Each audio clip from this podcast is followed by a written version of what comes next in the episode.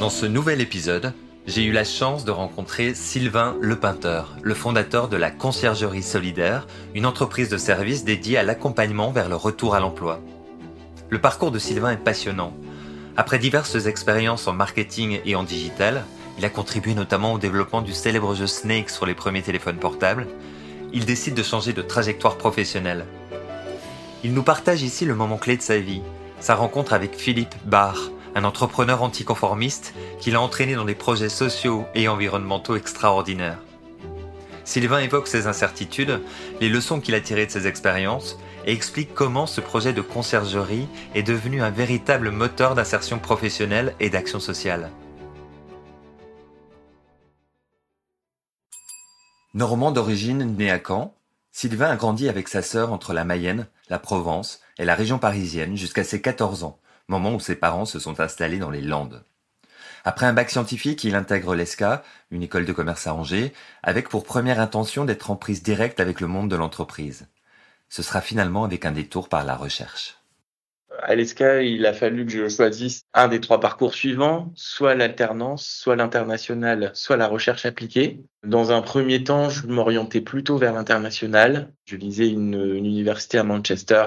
Puis un peu au dernier moment, parce que je me sentais pas prêt à partir, à quitter euh, mes proches, euh, j'ai finalement préféré suivre le programme recherche appliquée en m'intéressant à un thème qui était très à la mode à l'époque et très nouveau surtout, celui du category management. C'est un sujet qui a beaucoup intéressé la grande distribution notamment, euh, qui organisait ses magasins en fonctionnement de consommation. Donc ça a été une tendance dans les années 2000 à laquelle moi je me suis intéressé puisque j'ai fait mon mémoire de recherche sur cette thématique. Ce qui m'a permis d'intégrer un gros groupe industriel euh, qui s'appelle Kraft Food France. Devenu chef de produit, il rejoint la Française des Jeux en 2000 pour exercer des talents en business développement et design produit, jusqu'à ce qu'il quitte Paris. On s'est mis euh, en recherche d'opportunités sur euh, Bordeaux au moment de la naissance de notre premier fils. Et donc, j'ai trouvé une opportunité dans une entreprise qui faisait des jeux vidéo sur téléphone mobile. Le pari de cette entreprise, ça a été de concevoir et de développer des jeux pour les faire tourner sur, des, sur les téléphones de l'époque. Et notamment, euh, un jeu que tout le monde connaît qui s'appelle Snake. Donc, ça a été pour moi une manière à la fois de pouvoir mettre les pieds à Bordeaux et de pouvoir commencer à tisser mon réseau à Bordeaux la transition vers un environnement plus solidaire passe alors pour Sylvain par une rencontre avec un entrepreneur anticonformiste qui a déjà en tête le projet d'un lieu alternatif à Bordeaux. D'abord motivé par des envies d'entrepreneuriat, il est très vite rattrapé par la force de l'engagement responsable. Le point de bascule, il se fait avec la rencontre de Philippe Barr, qui à l'époque pilotait une agence de communication spécialisée dans les métiers de la communication responsable.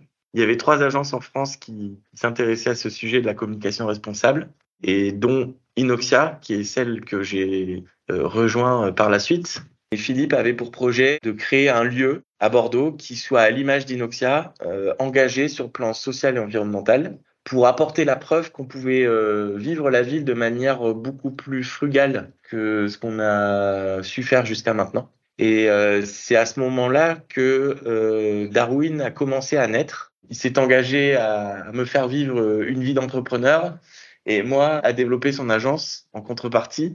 Et très vite, j'ai été associé au projet Darwin et à son développement.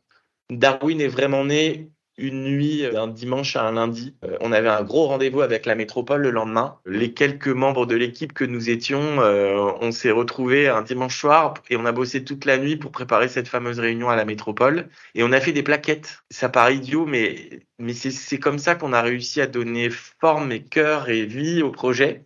Quand on a mis en image en fait notre projet, il est devenu un peu réalité et, euh, et, les gens se le sont appropriés. On a pu euh, intégrer euh, une caserne militaire qu'on a complètement éco-rénovée. On, a recréé une petite ville, puisque dans Darwin, on a un peu toutes les briques programmatiques d'une ville. On a des associations, on a des espaces de coworking, on a des, des, des commerces, des restaurants, des entreprises, un notaire, un collège, lycée.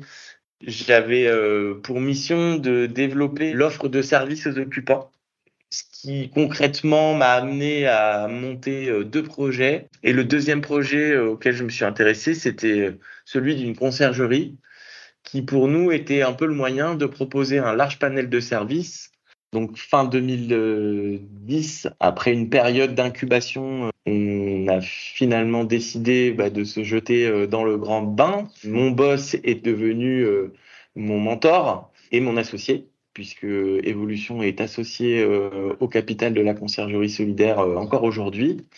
Et donc tout ça pour créer la structure fin 2010 et réellement démarrer notre activité en 2011, à l'automne 2011.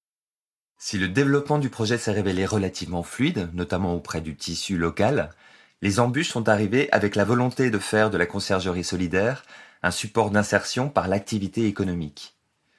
Les refus successifs de conventionnement par l'organisme de service public, alors en charge de favoriser le développement des acteurs économiques locaux, en sont une illustration.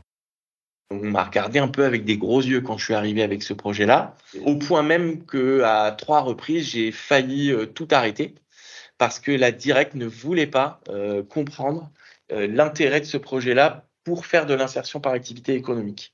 Et nous, dans notre philosophie, il était hors de question qu'on ne profite pas de cette activité pour accompagner des personnes en situation de handicap et ou éloignées de l'emploi. Donc, il nous fallait absolument légitimer cette mission et cette action et ça devait passer par un conventionnement. Donc on a eu beaucoup de difficultés à convaincre euh, de l'intérêt d'être conventionné euh, pour exercer euh, cette activité. Mais encore une fois, à force de persuasion, de réunions, d'échanges, on a finalement réussi à apporter la preuve de l'efficacité de ce support d'insertion. Et, encore aujourd'hui, hein, puisqu'on a un taux de sortie positive à 70%, ce qui est plus que très très honorable dans le champ de l'IAE, donc l'insertion par l'activité économique.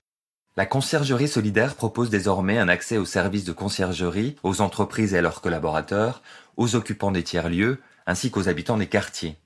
Le réseau est implanté dans une dizaine de villes en France, un développement couronné de succès dont Sylvain retient les enseignements pour réussir les prochains défis.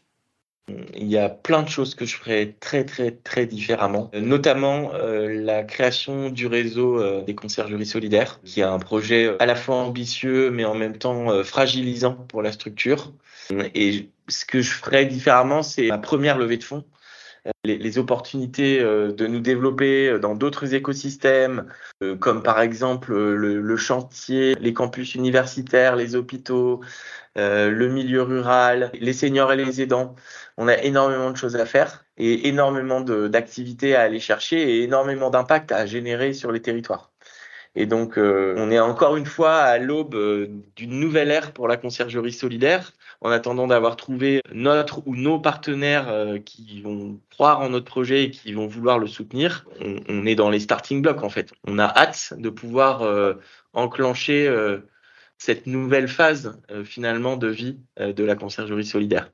Sur un registre plus personnel, Sylvain retient parmi les moments forts ceux qui ont contribué à renforcer son engagement. Un événement, moi, qui m'a marqué, c'est le recrutement de ma première concierge qui a conclu notre entretien en me disant euh, merci de me donner ma chance. Sans une entreprise euh, engagée euh, comme la conciergerie solidaire, j'aurais jamais pu m'en sortir. Voilà ce qu'elle m'a dit. Et là, je me suis dit ok. En fait, c'est vraiment pour ça que j'ai choisi de m'embarquer dans ce projet entrepreneurial engagé une fois qu'on a dit ça, euh, ça met quand même un petit coup de pression parce que ça veut dire qu'il faut pas se louper, quoi. Et que, et que si elle attend à ce point euh, de son expérience à la conciergerie solidaire pour s'en sortir, faut, faut concrétiser, faut transformer l'essai. Le lundi 25 septembre 2023, la conciergerie solidaire a reçu le prix social de la troisième édition de SME Enterprise, le prix européen décerné par Generali aux PME responsables.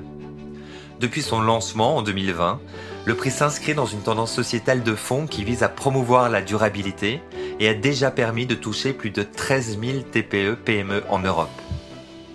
C'était Créateur d'impact, le podcast de toutes les initiatives positives sociales et environnementales pour s'inspirer et agir collectivement de manière plus responsable. Un podcast réalisé par Generali. À très vite pour un nouvel épisode et nous pouvons tous être créateurs d'impact.